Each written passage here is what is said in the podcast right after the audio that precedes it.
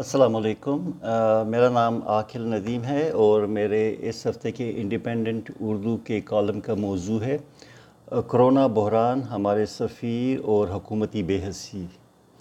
کہتے ہیں کہ سفارتکاری کسی بھی ملک کے دفاع کی سب سے پہلی لائن ہوتی ہے۔ ماہرانہ سفارتکاری سے ہولناک بین الاقوامی تنازعات سے بچا جا سکتا ہے اور ملکوں کے درمیان کامیاب سیاسی، معاشی اور ثقافتی رابطے قائم کر کے عالمی اور علاقائی امن کو مضبوط بنایا جا سکتا ہے۔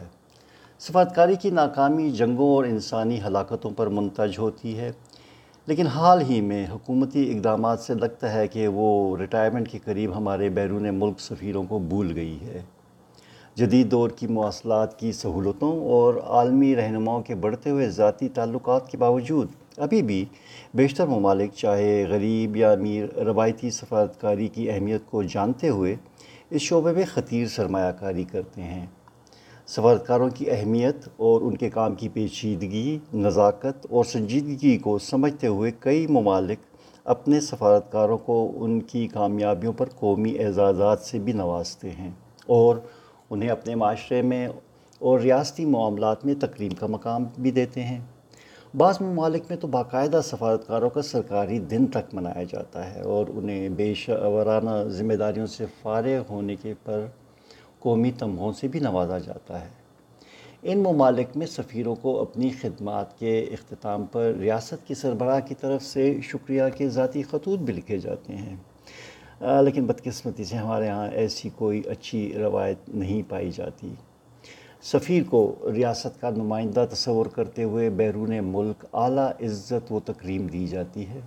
سفیر اپنی تعیناتی کا خط جو اسے اپنے ملک کے صدر نے میزبان ملک کے صدر، بادشاہ یا ملکہ کے نام دیا ہوتا ہے، ایک پروقار تقریب میں جس میں پورا ریاستی پروٹوکول شامل ہوتا ہے، میزبان ملک کے صدر، بادشاہ یا ملکہ کو پیش کرتا ہے۔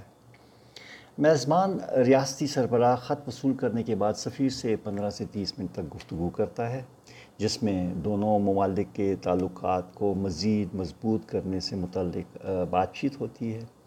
اس ملاقات میں میزبان ملک کے وزیر خارجہ بھی موجود ہوتے ہیں اور وہ تمام اہم نکات کو نوٹ کر رہے ہوتے ہیں۔ غرض سفارتکاری ایک سنجیدہ کام ہے اور اس کی سنجیدگی کو حکومتی اہلکاروں کو سمجھنے کی ضرورت ہے۔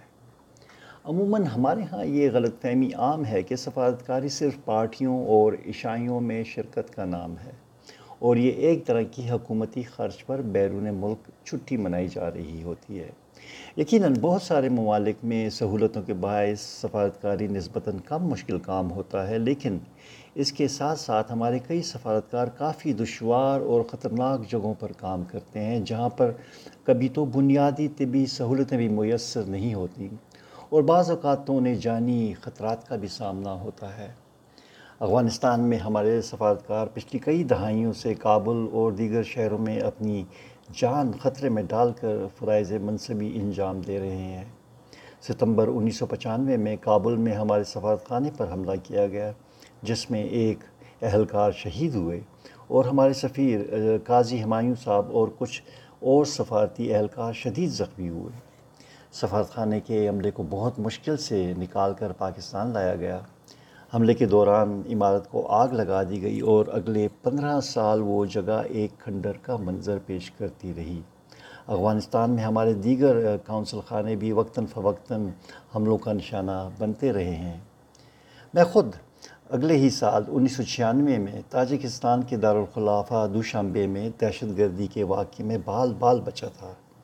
ہمارے اسٹاف کا، جس میں دو منٹ پہلے میں سفارت خانے میں داخل ہوا تھا، ایک دھماکے سے تباہ ہو گئی۔ خوش قسمتی سے ڈرائیور بھی گاڑی سے نکل کر سفارت خانے کے استقبالیہ تک پہنچا ہی تھا جب گاڑی میں نصب ٹائم بم پھٹا۔ کیونکہ گاڑی قدرے فاصلے پر گیراج میں پارک کی گئی تھی، اس لیے سفارت خانے کی عمارت کو سوائے تمام شیشے ٹوٹنے کے کوئی زیادہ نقصان نہیں پہنچا۔ ہمارے سفارتکاروں نے کئی دیگر ممالک میں بھی جانی و مالی مشکلات کا سامنا کیا، جن میں کویت، عراق، لیبیا، شام اور یمن شامل ہیں۔ ان ممالک میں امن و امان کی سنگین صورتحال کے باوجود ہمارے سفارتکار ان ممالک میں تندہی سے اپنے فرائض سر انجام دے رہے ہیں اور سرکاری طور پر ان کی بیش بہا خدمات کو تسلیم کرنے کی ضرورت ہے۔ بدقسمتی سے موجودہ وفاقی حکومت کی ترجیحات میں نہ خارجہ پالیسی شامل ہے اور نہ ہی ہمارے سفارتکاروں کی بہبود۔ ہمارے سفارتکاروں کے مسائل حل کرنے پر توجہ دینے کی بجائے ان سے مسلسل چشم پوشی کی جا رہی ہے۔ ان کی بیش بہا خدمات کو نظر انداز کرتے ہوئے کورونا بحران کے دوران کچھ سفیروں کو تنہا اور بے یار و مددگار چھوڑ دیا گیا ہے۔ حال ہی میں کچھ سفرا ریٹائر ہوئے ہیں اور ان کی داد و فریاد کے باوجود کہ وہ کمرشل پروازوں کی عدم دستیابی کی وجہ سے کس طرح پاکستان واپس آئیں، وزیر اعظم آفس مکمل خاموش ہے۔ نہ ہی ان سفیروں کے بیرون ملک قیام میں توسیع کی گئی ہے اور نہ ہی انہیں بتایا جا رہا ہے کہ وہ کس طرح پروازوں کی عدم موجودگی کے باعث اپنی ذمہ داریاں چھوڑ کر واپس آئیں۔ قاہرہ میں ہمارے سفیر اپریل میں ریٹائر ہوئے اور انہیں کسی قسم کی مدد یا ہدایات نہیں دی گئی۔ ان کی ریٹائرمنٹ کے بعد نہ وہ تنخواہ لے سکتے تھے اور نہ ہی سرکاری قیام کا استعمال کر سکتے تھے، لیکن انہیں کسی قسم کی کوئی واضح ہدایت نہیں دی گئی۔ آخر مجبور ہو کر وہ باقی محصور پاکستانیوں کے ساتھ مل کر بمشکل ایک چارٹرڈ فلائٹ کا انتظام کر کے واپس پاکستان پہنچے۔ تقریباً اسی قسم کا سلوک انڈونیشیا اور شام میں ہمارے متعین سفیروں کے ساتھ ہوا۔ اس وقت میکسیکو میں ہمارے سفیر ریٹائرمنٹ کے بعد محصور پاکستانی بنے ہوئے ہیں اور ان کی واپسی یا قیام میں توسیع کے بارے میں وفاقی حکومت کے پاس فیصلہ کرنے کا کوئی وقت نہیں ہے۔ اگلے مہینے ایتھوپیا کے سفیر ریٹائر ہوں گے اور وہ بھی اس غیر یقینی صورتحال کا شکار ہوں گے۔ بیرون ملک ہماری ریاست کے اعلیٰ نمائندوں کے مسائل کو حل کرنے کا کیا یہی طریقہ ہے کہ ملازمت پوری ہونے کے بعد انہیں کرونا بحران کے دوران بیرون ملک بے یار و مددگار چھوڑ دیا جائے؟ یہ مسئلہ انتہائی آسانی سے اور فوراً حل کیا جا سکتا تھا اور سفیروں کو غیر یقینی صورتحال سے بچا کر انہیں بآسانی قیام میں توسیع دی جا سکتی تھی، جیسے کہ کئی ممالک نے کرونا بحران کی وجہ سے اپنے ریٹائرمنٹ کے قریب سفیروں کے قیام میں توسیع کر دی۔ موجودہ حکومت نہ صرف خارجہ امور کے انتظامی معاملات میں غیر سنجیدہ رویوں کا مظاہرہ کر رہی ہے، بلکہ خارجہ پالیسی میں بھی یہ مسلسل ناکامیوں سے دوچار ہے۔ ان سنجیدہ معاملات پر توجہ دینے کی بجائے وفاقی حکومت کی ترجیحات اور تمام تر قوت مخالفین کی سرکوبی پر مرکوز ہے۔